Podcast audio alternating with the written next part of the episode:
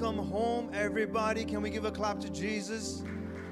It's so wonderful to be live and in person after such a long time. Man, so wonderful to see all of you here.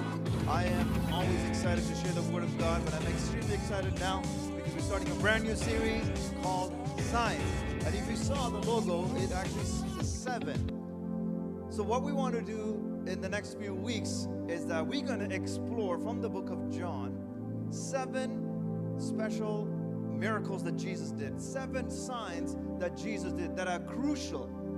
But those signs, they reveal to us the character of God, the nature of God.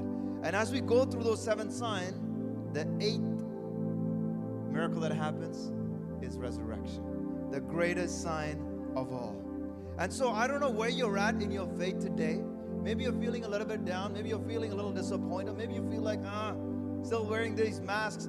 Many of us are going to need help when this mask restrictions goes away, because my ears are sticking out too much already. I mean, they were already sticking out too much before, but after the mask, maybe you might need me. We need to go get some help to fix it. Maybe wear the mask backwards, you know, like so that you can take it back to the original spot that your mama gave.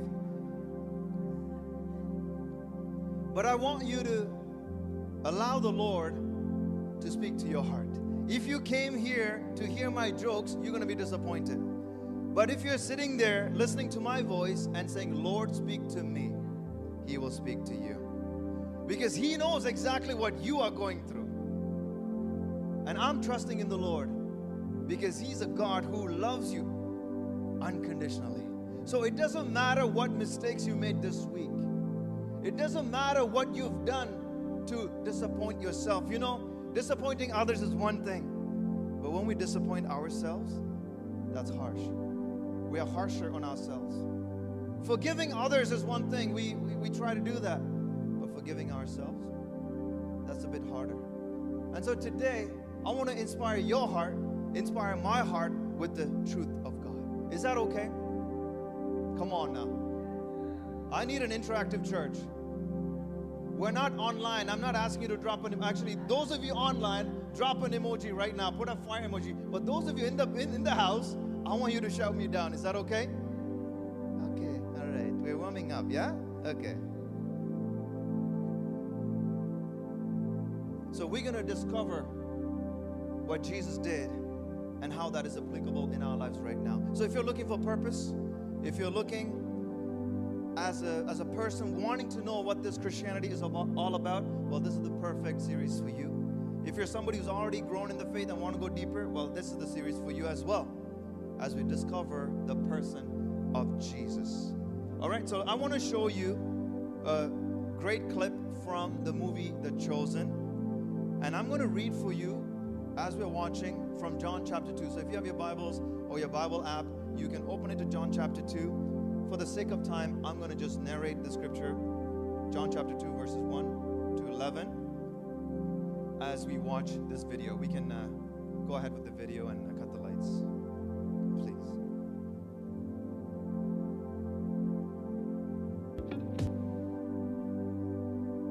So John chapter 2, verse 1 to 11 starts like this. Jesus performs His first miracle. Aren't you glad that we have a miracle-working God? He's able to turn water into wine. And in the Bible, we see that wine is a reflection, is a symbol of joy. And so at this party, we see He's attending a wedding. But if you were to read the previous chapter, it's interesting because it's action-packed. Chapter 1 is action-packed. Jesus is recruiting. He's adding people to His entourage. He is changing destinies. But in chapter 2, Jesus is attending a wedding. So we might be like, come on, Jesus.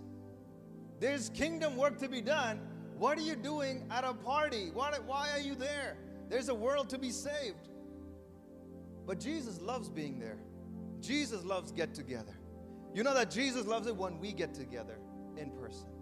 Not isolating ourselves and being depressed, but coming together into the house of God. And where His presence is, there's fullness of joy. And what a difference Jesus made.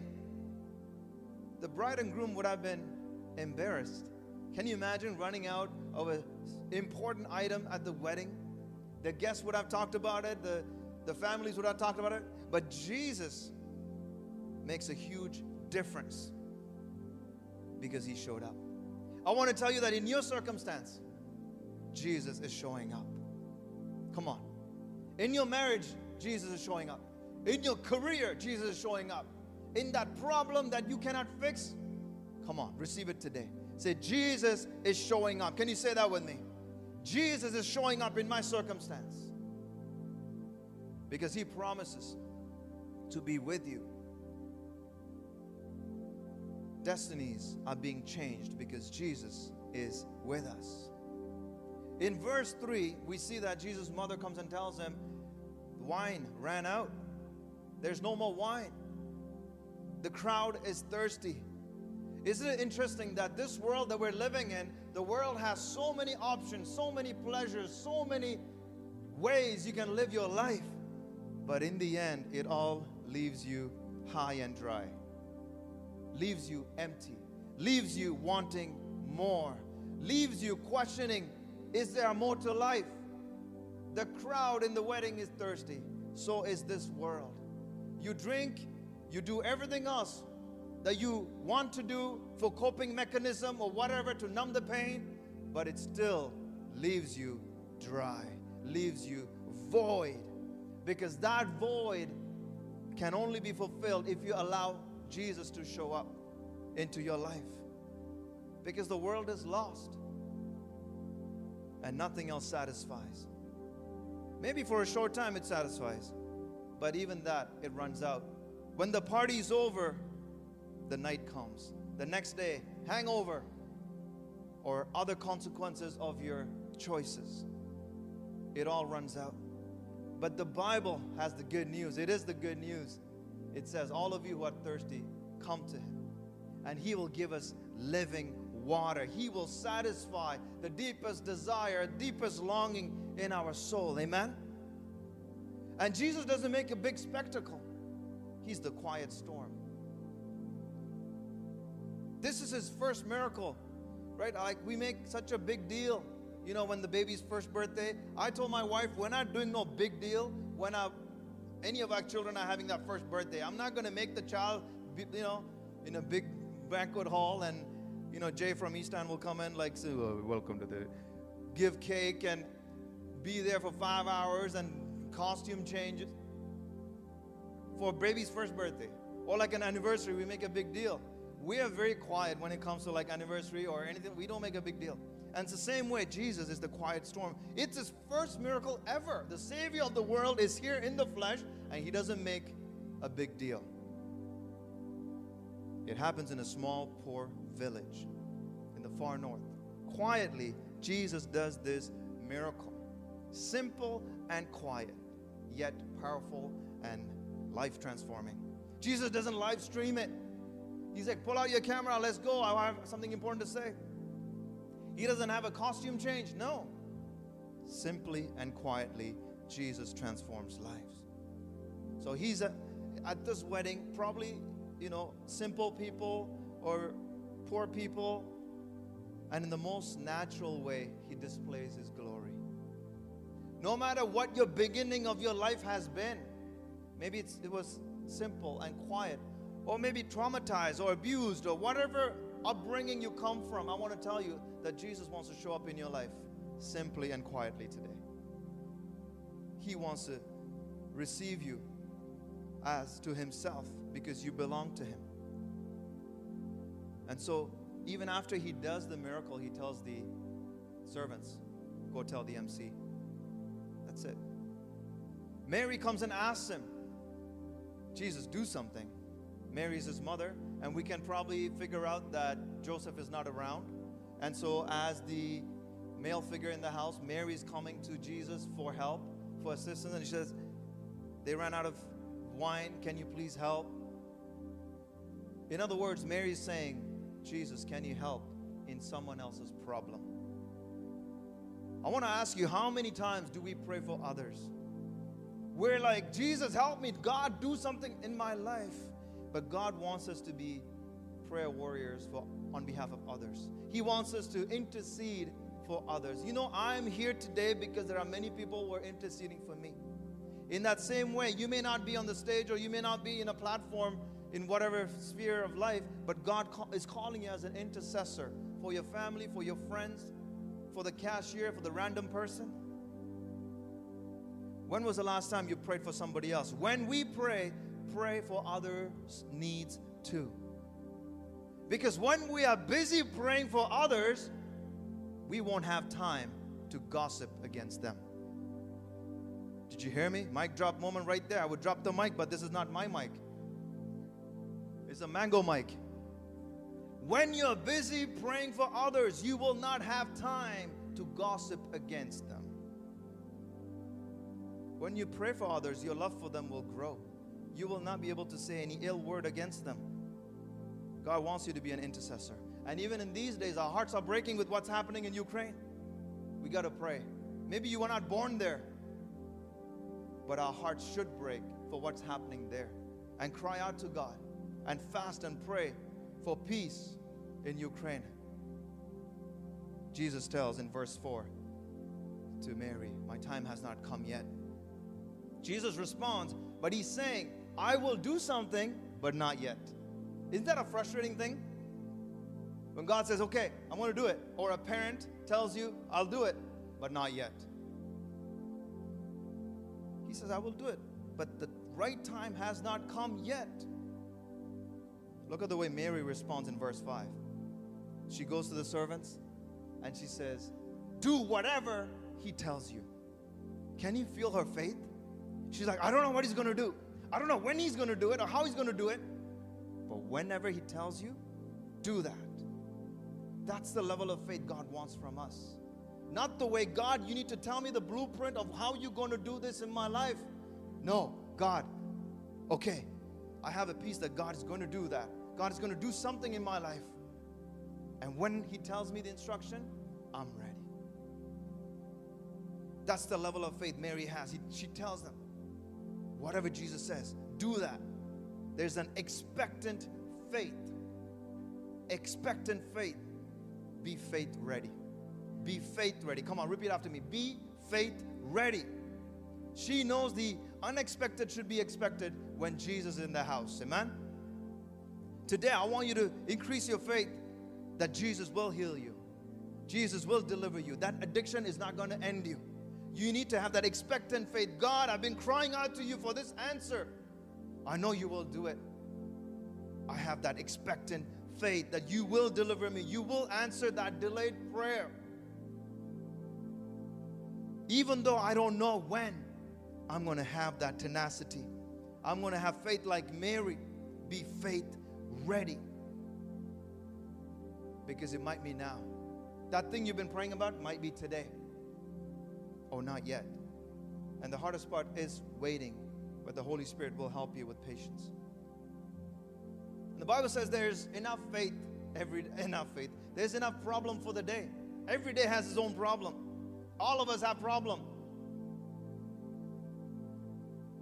And the thing is, Jesus is not going to solve it immediately the way we want it. And that's the frustrating part. But he's watching over you. He's watching over you. He is orchestrating, analyzing, tweaking, and he's going to come through for you. The beauty of following Jesus is knowing that you never have to show up to a fight alone. I'm talking about spiritual fight. You never have to face a battle alone because he's with you. Can you turn to your neighbor and say, "God is with you"? You never have to show up alone. He is with you. He is for you. He will empower you because he's given you the Holy Spirit. Jesus will help you. This first miracle that Jesus does, it feels so natural. It's just very organic. There's no hype. There's no show. There's no 2-hour prayer meeting. He just shows up and everything changes. When you invite Jesus into your circumstances, everything changes. Life is so much better with Jesus. And he just simply gives them an instruction. Fill up these jars with water and take it to the emcee. And the servants obey. Maybe for doubting Thomas, he must like, I don't know, this doesn't, it's not logical, Jesus. But the servants, they obey. Simple, swift obedience to Jesus' instructions leads you into the supernatural providence. You're expecting God to meet you in a supernatural way, but you're not doing the natural thing He asks you to do. In the hands of Jesus, the ordinary becomes extraordinary. In the hands of Jesus, your problem that got you stuck is replaced by provision and breakthrough. In the hands of Jesus, the not enough becomes more than enough. In the hands of Jesus, this ordinary water turns into the best wine ever. This morning, sadness is turned into joyful. The miraculous wine leads them to joy and to glory.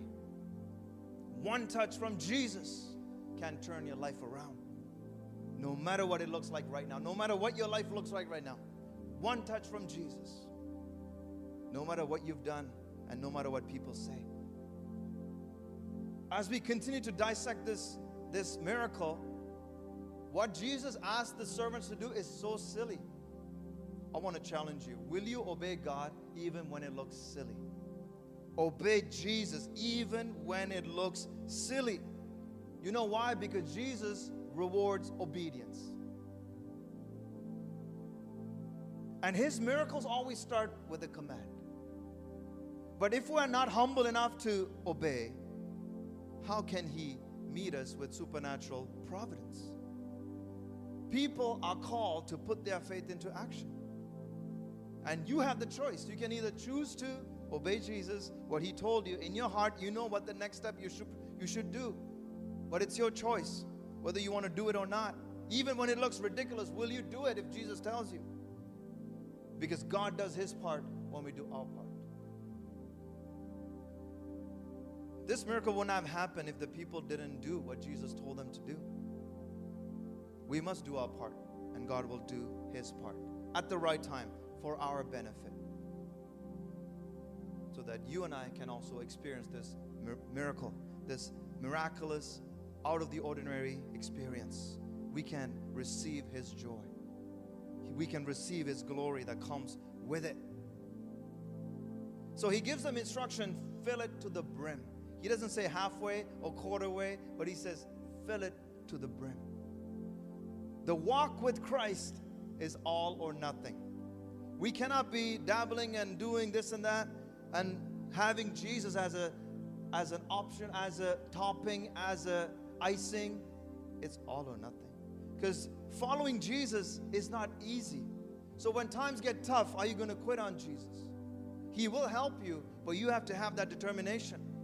I am in this for Jesus, even when I look ridiculous, because I believe that He is my Savior. It's all or nothing. God is asking for total obedience. Partial obedience is not total obedience. God is asking us to be all in, no turning back. And we live in a fallen world where the enemy has temptation all over the place, with instant gratification all over the place. Get it now, but pay with pain later. Pay with pain and interest later. Immediate rewards now and punishment later. But God always saves the best for last. God will reward you, and your latter days will be greater than your former days. We see empty water pots,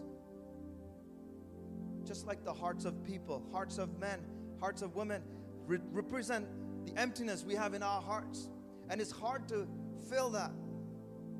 But the Word of God, when it enters into our hearts, it refreshes us. Word of God compares the human heart to a vessel. A life without Christ. On the outside, it might look all flashy and good and lovely, but on the inside, it's empty and void, unless Jesus is able to do a divine work in your heart. And that's by you allowing Him. to come into your heart. Can you imagine how ridiculous these young people would have felt when Jesus said, go fill these 6 stone jars? Each jar can hold 113 liters. Can you imagine filling 6 jars, each 113 liters? How many is that? That's like over 600. How extreme, how foolish.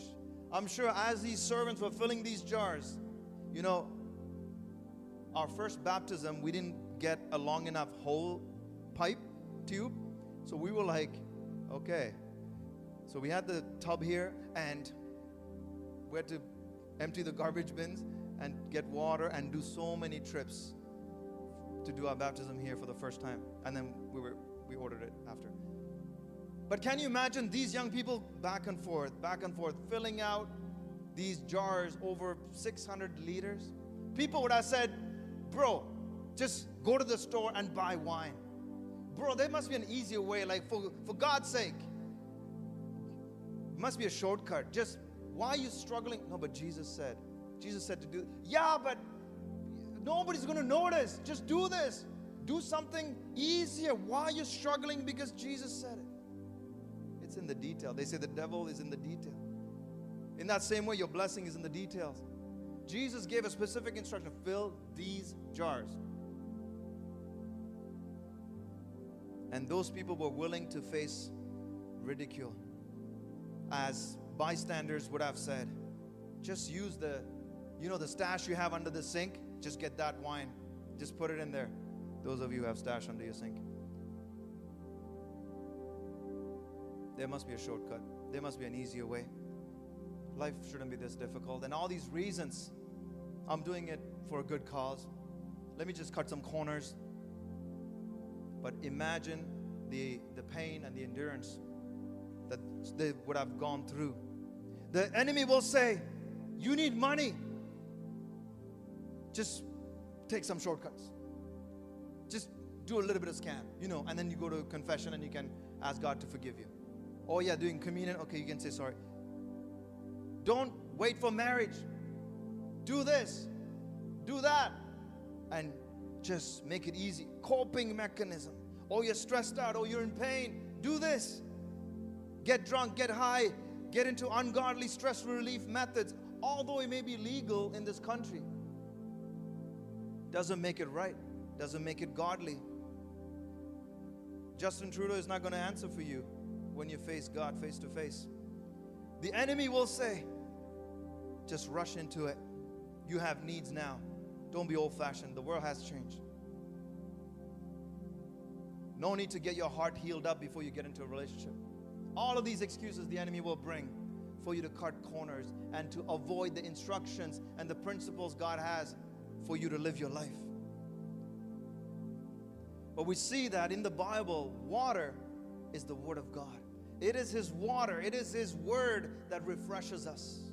If we don't have the Word of God in us daily, we become, I think the word is deprived. We become, it's easy to be ungodly.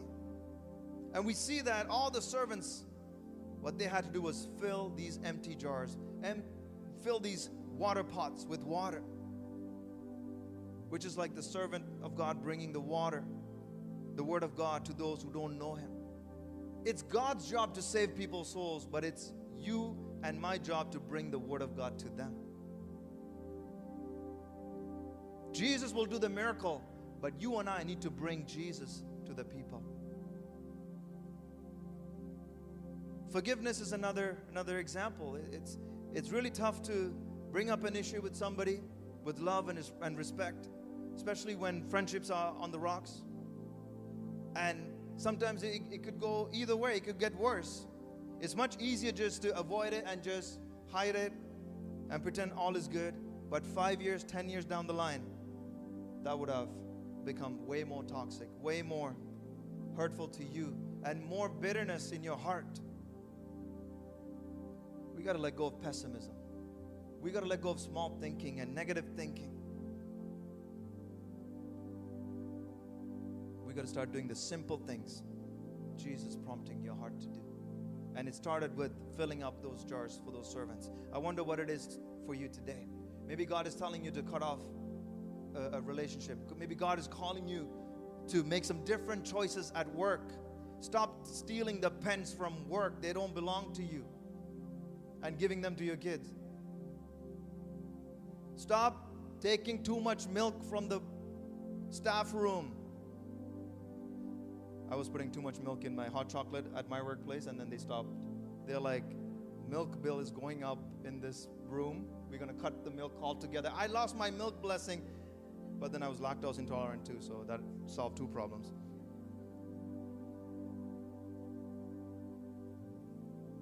We got to stop being pessimists and start doing the simple things God is telling you to do. Don't look over there, look over here. Say, God, what must I do differently now so that you can do a miracle in my life? Church, I want to prophesy to you. I want you to start believing again. I want you to start dreaming again. I want you to start seeing yourself healthy. I want you to start hoping for a better future, because that's what God has in store for you. Your best days are ahead. Come on, declare that with me. My best days are ahead because of Jesus. Come on, say it with me. My best days are ahead because of Jesus. I prophesy to you now. Your best days are yet to come. Amen? You will be the head and not the tail. And you will walk with God starting today. Amen? Joyce Meyer, she says, wisdom is doing now what you are going to be happy with later on. So the water turns into wine. Just like when we bring the Word of God to somebody that doesn't know God, there's a miracle that takes place. Christ can perform the miracle and bring joy. In Acts 8, we see that Philip was talking to an Ethiopian, and he gave him the Word of God. And when that Ethiopian left, he left with joy. He left with salvation. A miracle took place.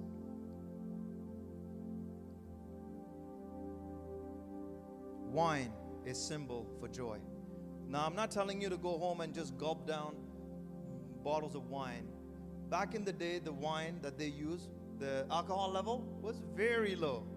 So you don't be like Pastor D said, wine is joy. Let me go drink some wine. Where's the liquor store at? It would have taken them like the whole day. If they drank the whole day, maybe they got a little buzz. Okay, so don't twist what I'm saying for your own. Maybe that's the area you need healing in. But are you lacking joy? Did joy run out? It did for me. And I'm wondering if you are struggling with joy. And we can put on a front in front of people, but I want to tell you the joy restorer is in our midst. And in a moment, we're going to pray that God will restore our joy. Is that okay? Because God wants to use you. God wants to use you to bring His refreshing to others. Because humanity has run out of joy. And so we got to bring that joy back in ourselves, in the church, so that we can give it to the world. And one of the ways that we allow the Lord to be glorified or to be held in high esteem is to let joy come from you and out of you. Because joy is whom Jesus is. Joy is what He wants to pour into you today. Where there is joy in our midst, God comes and moves in our midst. Because God's kingdom is full of joy. It's righteousness, peace, joy. Joy brings power to people. Joy is a force. Joy, anointing, strength, glory, they all go together. The benefits and blessing of God come through joy. Joy is your medicine. For your sick heart, joy is the remedy. When we feel guilt, when we feel weak in God, go in His presence and receive His joy. Get in His presence and you will be energized. In Nehemiah 8:10, it says, the joy of the Lord is your strength. Joy will be your strength. And that strength will help you overcome. The joy of the Lord is not just an attitude, but it's a weapon. That when the next bad news comes, you can stand there with joy, knowing that everything is going to be okay. Because joy is your strength. Joy is your weapon. and it's going to help you overcome. A joyful person is a holy person. A holy person is a joyful person because joy is a force. God's throne is connected with joy. You can be a joyful warrior. So don't try to fight this worldly situation with your worldly intellect, but use the weapon of joy. Let not happenings of your life determine your happiness. Let the joy of the Lord be your strength. He takes our weaknesses and He gives us His strength. The joy of the Lord is for everyone. And I want to invite you to stand with me right now. And we're going to welcome the presence of God in a greater way to come and encounter us, to fill us with His joy. There's power, there's energy that comes to our inner man to help us to overcome the world, the flesh, the devil, because the joy of the Lord is a force. It's like oil. Oil makes things work better. So when God's joy comes, it's like oil. It'll make your life easier. It'll make things go a lot easier. Before we pray, I want to share with you the three things that will help you to step into a life of joy. Number one, discover and use your gifts. Discover and use your gifts. And guess what? Right after the service, Pastor M and I will be at the back, and we want to talk to you about next steps, because in that next steps, we're going to help you discover your purpose. Discover your gifts. So that's happening right after church, and we can tell you more about the church. But God has given you gifts. He has blessed you with gifts. And joy and gifts are connected. When you use your gifts, you have joy. Did you hear me? Don't be selfish and, no, my gifts. No. When you use your gifts to serve others, you receive joy. That's the first way. Discovering and using your gifts. Number two, how to live in joy. Realize that the joyful one is living in you. His nature, His character is in you. We live by His life. God's character is in you. He's living in you. And three, how to live with joy. Confess your sins on a daily basis. Confess your sins. Because sin brings shame.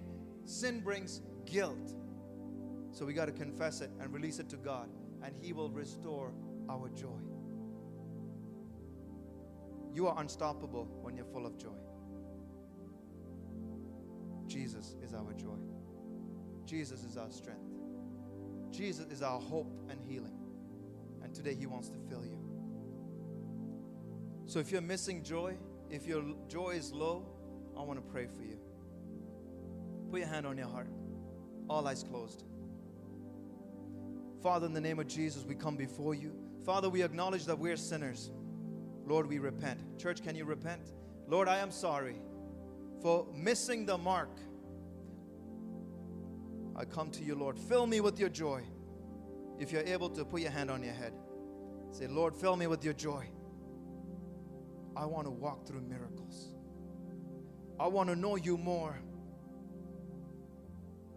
I want to be a better disciple. Fill me, God, with your joy. Joy everlasting. Unspeakable joy. Fill me, God. Peace that surpasses all understanding. Because you are with me. And I'm going to be okay. No matter what I have to face. Fill me now. In Jesus' name. While we're remaining standing. All eyes closed. God is knocking at the door of your heart. And if you've never welcomed Jesus as your personal Savior. Because the penalty of sin is death and hell. But Jesus came with His grace, and He fulfilled the law. And all that is required of you is to say yes to Him and receive His grace and His salvation. He paid your sin penalty. And you are free. You are free. You are forgiven the moment you receive Jesus into your heart and you confess to Him. All eyes closed. If you've never said yes to Jesus as your Lord and Savior, or if you've walked away from Jesus, God is calling you back home. And the Holy Spirit is knocking at your heart. If that's you, on the count of three, I want you to put your hand up. I'm going to pray for you. I need to know who I'm praying for. So I want you to put your hand up on the count of three. One, Jesus died for your sins. He shed His blood so that you can be free. Two, He loves you unconditionally. And three, today's the day of salvation, the Bible says in Romans 12. And today, you can receive His eternal life and His joy and His peace. If that's you, put your hand up right now. Thank you. Thank you. You can put your hand down. And as a church, we're going to pray together. So repeat after me. Lord Jesus, I welcome You into my heart as my Lord and my Savior and my miracle worker. I surrender to You, Lord. My life is no longer my own, but I give it to You. Fill me with Your Holy Spirit. Fill me with unspeakable joy and with determination. No matter how ridiculous I look, let me obey You. Let me follow You all the days of my life. In Jesus' name we pray. Amen, amen, amen. Come on, let's celebrate. Let's worship God together.